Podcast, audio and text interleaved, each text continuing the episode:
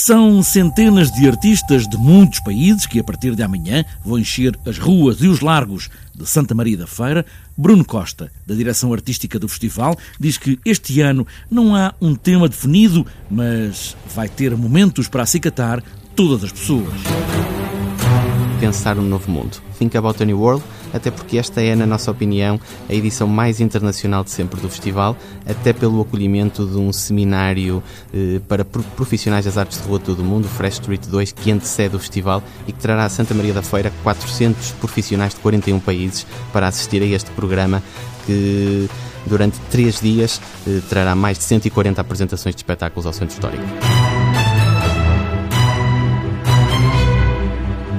Um Imaginários que vai ter muitas estreias, muitas são estreias absolutas e mais ainda são estreias nacionais. Mais uma vez voltamos a apostar na criação artística contemporânea para o espaço público. Desafiamos criadores portugueses e internacionais eh, alguns deles através de uma parceria com o Festival Espanhol Fira Tárrega, que é uma referência na criação contemporânea para o espaço público, e isto vai nos permitir apresentar 11 estreias absolutas ao longo destes três dias e 23 estreias nacionais dentro dos projetos que serão apresentados na programação do Imaginários deste ano. O Imaginários começa na rua amanhã, já começou agora com o debate, mas os dias a sublinhar, a bold, na programação, é a próxima sexta e sábado. Que vai trazer a Portugal pela primeira vez o seu espetáculo Pedaleando hacia el Cielo, é um espetáculo de grande dimensão, com uma estrutura de 360 graus, onde poderemos ver uma projeção multimédia que vai recorrer também à identidade de Santa Maria da Feira, adaptando-se ao local e que na prática nos vai fazer